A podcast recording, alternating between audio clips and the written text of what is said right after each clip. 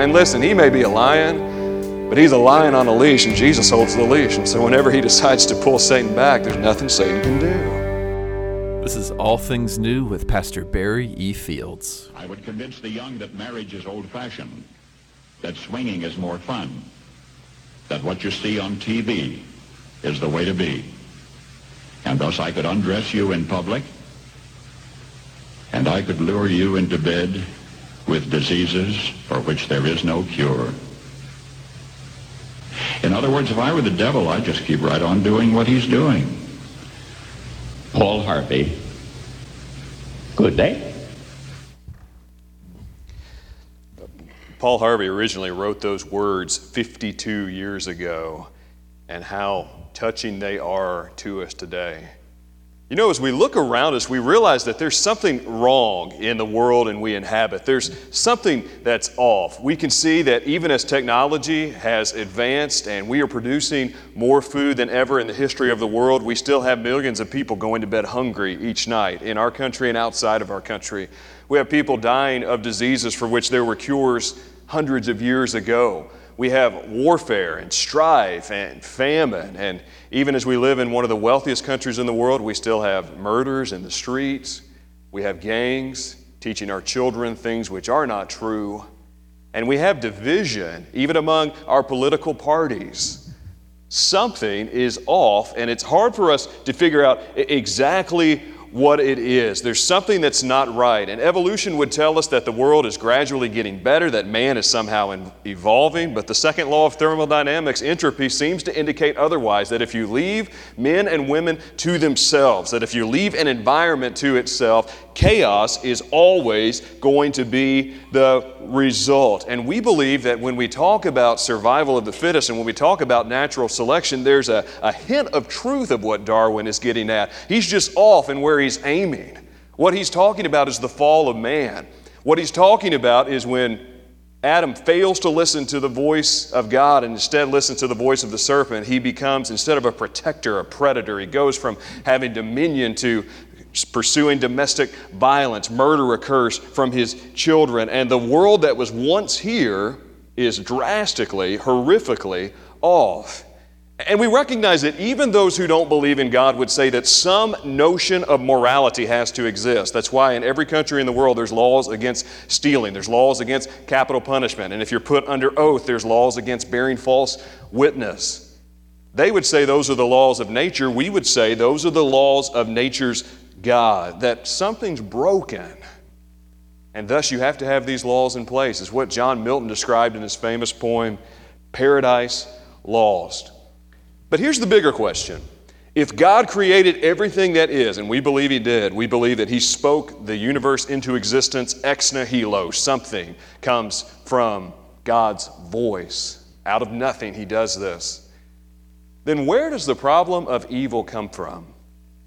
Because if God creates everything and Eve is tempted in the garden by the voice of the serpent we believe to be inhabited by Satan, something apparently predates the fall.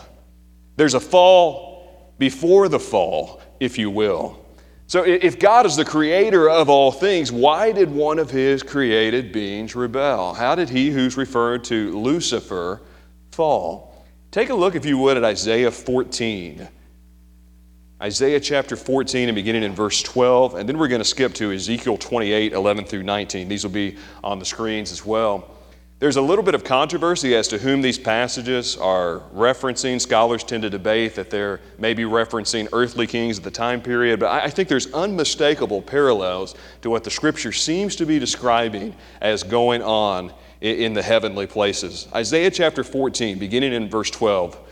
How you are fallen from heaven, O day star, son of dawn. How you are cut down to the ground, you who laid the nations low. You said in your heart, I will ascend to heaven above the stars of God. I will set my throne on high. I will sit on the mount of assembly in the far reaches of the north. I will ascend above the heights of the clouds. I will make myself like the Most High. But you are brought down to Sheol to the far reaches of the pit. Those who see you will stare at you and ponder over you. Is this the man who made the earth tremble, who shook kingdoms, who made the world like a desert and overthrew its cities, who did not let his prisoners go home. All the kings of the nations lie in glory, each in his own tomb, but you are cast out away from your grave like a loathed branch, clothed with the slain, those pierced by the sword who go down to the stories, to the stones of the pit, like a dead body trampled underfoot. You will not be joined with them in burial, because you have destroyed your land. You have slain your people. And then flip over to Ezekiel chapter 28. Ezekiel chapter 28, and we begin reading there as well in verse 11. Moreover, the word of the Lord came to me Son of man, raise a lamentation over the king of Tyre, and say to him, Thus says the Lord God, You were the signet of perfection, full of wisdom and perfect in beauty. You were in Eden, the garden of God. Every precious stone was your covering sardius, topaz, diamond, beryl, onyx, jasper, sapphire, emerald, carbuncle, and crafted in gold were your settings and your engravings. On the day that you were created, they were prepared. You were an anointed guardian cherub. I placed you. You were on the holy mountain of God. In the midst of the stones of fire, you walked. You were blameless in all your ways from the day you were created till unrighteousness was found in you. In the abundance of your trade, you were filled with violence in your midst, and you sinned as I cast you as a profane thing from the mountain of God, and I destroyed you, O guardian cherub, from the midst of the stones of fire. Your heart was proud because of your beauty. You corrupted your wisdom for the sake of your splendor. I cast you to the ground. I exposed you before kings to feast their eyes on you. By the multitude of your iniquities, in the unrighteousness of your trade, you profaned your sanctuaries. So I brought fire out from your midst, and it consumed you. And I turned you to ashes on the earth. In the sight of all who saw you, all who know you among the peoples are appalled at you. You have come to a dreadful end and shall be no more forever. Pride's what brought him down. It's the root inherent of all evil. I shall be as God. I shall take the place of God. I shall listen to my own voice rather than to the voice of God. I shall do what I want to do rather than what God has called me to do. Apparently, at a time in history before the fall of man, Satan is a guardian cherub. And he's one who knew the ways of God. In fact, is Satan not always in the New Testament quoting the scripture to people of faith? He knows the Bible better than you do. He's just not submitted to it. And he doesn't come with a cape and horns and a tail. He comes instead dressed as an angel of light when he is in fact the prince of darkness. And he comes at your weakest point. He knows exactly where it is. So, somewhere along the line, he shows up in the garden disguised as the serpent and knows exactly how to tempt Eve. Eve commits sin along with Adam, who instead of protecting her, gives in to the desire of sin, and God banishes them from the garden. But before he does so, he says to the serpent that there is coming a day when the seed of the woman will crush the serpent's head. But before that can happen, he will bruise your heel. That promise has been given, and the enemy is working his enmity ever since. And so at one point in the book of Job, it's in the middle of the Old Testament, but we find that Job is actually probably written maybe at the time of Abraham or even before that. It's one of the first first written books, but the Bible tells us that there is someone known as the Satan walking to and fro upon the earth. And God says to him, Have you considered my servant Job? And he responds by saying, He only serves you because of the stuff he's got. Take it away and see what he does. And the Bible says that in the midst of all this, Job does not sin with his lips. There are other passages that describe this battle waging. Michael the archangel is fighting against the devil and his demonic host. And every time Satan takes on Michael, he always loses to Michael. He's always defeated because Michael has the power of God that Satan does not have. It comes about in the New Testament too with the temptations of Christ. So Jesus is sent by the Spirit out into the wilderness to experience the temptations of Christ. Command these stones to be made bread. Throw yourself down off this temple. Bow down and worship me, and I'll give you the world. And each time Jesus says, Scripture, man shall not live by bread alone. Thou shalt not tempt the Lord thy God. He is the only one we should worship, He is the only one we should serve. And Satan leaves Christ having failed to tempt him in the same way that he tempted Adam and Eve. He was not successful. Christ defeated him. And at the cross, we notice something else is happening, don't we? We, we see the, the ground shaking, we see the curtain veil rent in two, and Revelation seems to indicate in Revelation chapter 12 that there's something about Satan being thrown out of heaven at that result. Revelation chapter 12 and verse 1, this is on the screen. A great sign appeared in heaven a woman clothed with the sun, with the moon under her feet, and on her head a crown of 12 stars. She was pregnant and was crying out in birth pains in the agony of giving birth. And another sign appeared in heaven Behold, a great red dragon with seven heads and ten horns, and on his heads seven diadems. His tail swept down a third of the stars of heaven and cast them to the earth. And the dragon stood before the woman who was about to give birth, so that when she bore her child, he might devour it. She gave birth to a male child, one who is to rule all the nations with a rod of iron. But her child was caught up to God and to his throne, and the woman fled into the wilderness where she has a place prepared by God in which he is to be nourished for 1260 days. Look at this in verse 7. Now war arose in heaven, Michael and his angels fighting against the dragon, and the dragon and his angels fight, fought back, but he was defeated, and there was no longer any place for them in heaven. And the great dragon was thrown down, that ancient serpent who is called the devil and Satan, the deceiver of the whole world. He was thrown down to the earth, and his angels were thrown down with him. And I heard a loud voice in heaven saying, Now the salvation and the power and the kingdom of our God and the authority of his Christ have come, for the accuser of our brothers has been thrown down, who accuses them day and night before our God. And they have conquered him by the blood of the Lamb and by the word of their testimony, for they loved not their lives even unto death. Therefore rejoice, O heavens, and you who dwell in them. But woe to you, O earth and sea, for the devil has come down to you in great wrath, because he knows that his time is short.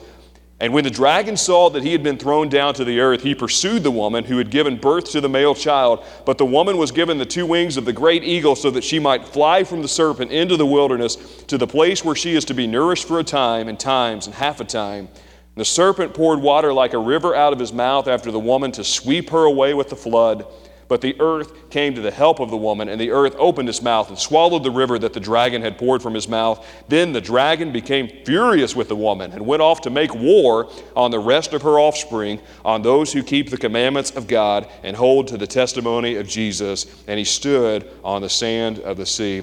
There's a lot of interpretive elements here in Revelation, but we know pretty certainly that the child that John is referring to has to be Jesus because he's the one who will later rule with a rod of iron. He's the one who has dominion. And so you remember Herod trying to kill him at the birth and slaughtering the firstborn in Bethlehem, those who were two years old and, and younger. You remember Satan coming after Christ. But something has happened along the way that Satan either anticipated or he thought he could thwart because when Jesus goes to the cross for you and me, there is a curse lifted and a veil broken. Beforehand, Satan is able to come before God because of the curse, because of human sin, and he is able to accuse every last one of us. He's known as the accuser. But when Jesus dies on that cross and he rises again on the third day, the Bible says that Satan can't go before the throne like he used to because whenever he tries to come as an accuser, Jesus comes into place as an advocate. And when God hears the case of Jesus, when he says, I died for that person, I gave myself for that person,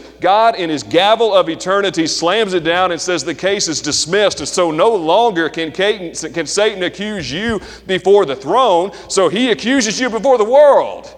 And now persecution is taking place as a result of all of this. He's lost his place of privilege. He's been cast down to the earth and to the sea. We know that one day he will end up in hell, but he's not in hell right now. A third of those angels going down, stars typically symbolize angels in Revelation. God cast them into judgment. And now John is declaring something here. He's not saying that Satan will be defeated one day. He said he's already been defeated. this isn't dualism here. This isn't good versus evil and hopefully good will triumph in the end. No, no, God has already won. Satan's time is coming. He just doesn't know it. You know, if you've ever cut off, I don't want to get graphic here, you've ever cut off the head of a, of a chicken or the, or the head of a snake, I've never done that. You all know that, but I've heard about it. I've seen it done on TV. And, and if, you, if, you see this, if you see this happen, what is the reaction of the chicken? What's the reaction of the snake? Does the rest of the body just fall limp? What does it do? There, there's a point where they don't know that their head's been cut off. And so a snake can still slither and a chicken can still move. And the Bible says that's exactly what's going on with Satan. Jesus has stepped on his head, he's crushed it, he's been beat, he just don't know it yet. And so in the meantime, what he is trying to do is accuse the people of God to the outside world. And that's where persecution is coming. He loses his voice as the accuser through the victory of the advocate. He accuses now the saints, not before God, but before the world. And in the meantime, he's walking about as a roaring lion, seeking those whom he may devour. And listen, he may be a lion, but he's a lion on a leash, and Jesus holds the leash. And so whenever he decides to pull Satan back, there's nothing Satan can do. And his goal is to deceive the nations. And we have to give him credit, he's really good at it. But his only real threat to you is to cause you to sin. Scripture says, in all these things, Job sinned not with his lips. And this is the strategy. You've got two enemies in this world. You've got sin and Satan, and sin is the greater enemy because that's what Satan's trying to get you to do. He knows that sin is the only thing that can separate you from God. And so that's what he keeps throwing at you. He comes at you in your weakest places. And the Bible says when you begin to give in to temptation, what you do is Ephesians 4:27, you give a foothold, you give a place to the devil. Somebody said the devil is as this rabid dog, so to speak, and, and he he's got his territory, um, but it's held in place. I had a really good note on that. There it is. The devil is like a mad dog that's chained up. He's powerless to harm us when we're outside his reach, but once we enter his circle, we expose ourselves again to injury or harm. So, if the only thing that will condemn us on the day of judgment is unforgiven sin, that's what Satan wants to do. He wants to catch us at a time when our faith is not firm, when we're vulnerable. And so, here's some fiery darts that he likes to throw at you. Listen to these. This is from Sinclair Ferguson. The first dart God is against you, He's not really for you. And if He can get you to doubt the goodness of God, if He can make you bitter against the church or people in the church, so much so that your relationship with God is lost and He's won. Dart number two is accusation. He can bring in past sins, past guilt. Does that a lot. What do you have to say about that? He says there's payback coming. That's dart number three. You'll have to pay for that one day. How will you defend yourself then? And, then he just comes at us with another dart when he says, Look at your past. Look what you've done. How in the world can you be of any use to God? What are you going to say when it happens again? See, really, if you think about it, it makes sense that the very thing that Satan wants to destroy is the very thing that will defeat him. That is your faith. And so you have to guard your faith. God is seeking to place your faith in Him alone, and Satan is seeking to place your faith in anything and everything but God alone. That's why Peter says, resist him, be firm in the faith. It's also why Paul says that the shield of faith can extinguish all the flaming darts of the evil one. I can't tell you how many promising believers who have served the Lord have been sidelined because somewhere along the way they took their eyes off of God and put it on themselves and put it on their circumstances. And so somebody in the church didn't do them right, and that made them drop out of church. They were discouraged about something, and Satan threw it in their face, and they just dropped off. And now they're living, they're existing. Maybe they still believe in God, but they're not being used because they took their eyes off of Jesus. Satan gets the victory in that. The only way to thwart the devil is to strengthen the very thing that he's trying most to destroy, and that is your faith. And so, what do we do in the meantime? Well, I think first of all, we have to form an army of resistance. We have to fight. The law of physical strength is the same law for spiritual strength. If you have a muscle and you don't exercise it, you don't use it, what happens? You lose it. Well, every time that you face temptation with Christ, with Satan, and you don't give in to that temptation, you look to Jesus instead, you're exercising spiritual strength. Every time you give in, you lose that. And so he says you've got to build yourself up in, the faith. That's what sin does. It's progressive. Psalm 1, first you're walking in it, then you're standing in it, then you're seated in it, seated in it. And so you have to fight. This is not passive. You can't say, well, the devil made me do it and give in every time you feel like giving in. You have to fight the good fight of faith. You have to resist. This is a war. And then I think the second plank of our army is faithfulness. Jesus says, Be thou faithful unto death, and I will give thee the crown of life. And you know something? You don't have to fear death if you've already died to self. Satan can take your life on this earth if God allows him, but he cannot take your life with God. Never can, never will. And this is the way they overcame him. Revelation tells us they overcame him by the blood of the Lamb and by the word of their testimony. And so every time you share the gospel with someone, every time you remind them of what God has done in your life, even if they don't believe, Satan trembles. He fears because he hears the voice of Jesus, having loved not their lives to death. And here's the great thing about gathering together for worship. Every time the church gathers together, we are declaring war against Satan and all his demons. This is a fight to the end. So we have to be faithful. We have to be resistful and then we have to be vigilant. He says to watch and to warn, to warn others to flee from the wrath to come. Ezekiel describes this as being a watchman in the night, pulpit being a watchtower to see that we are seeking after the Lord. And you may say this morning, well, I, I, just struggle with the same sins over and over again. Satan knows exactly where to hit me. He does. Satan knows your weakness. But so does Jesus and he died for it. And you know, the devil accuses you, knows your name, and accuses you of your sin, but Jesus knows your sin and he calls you by your name.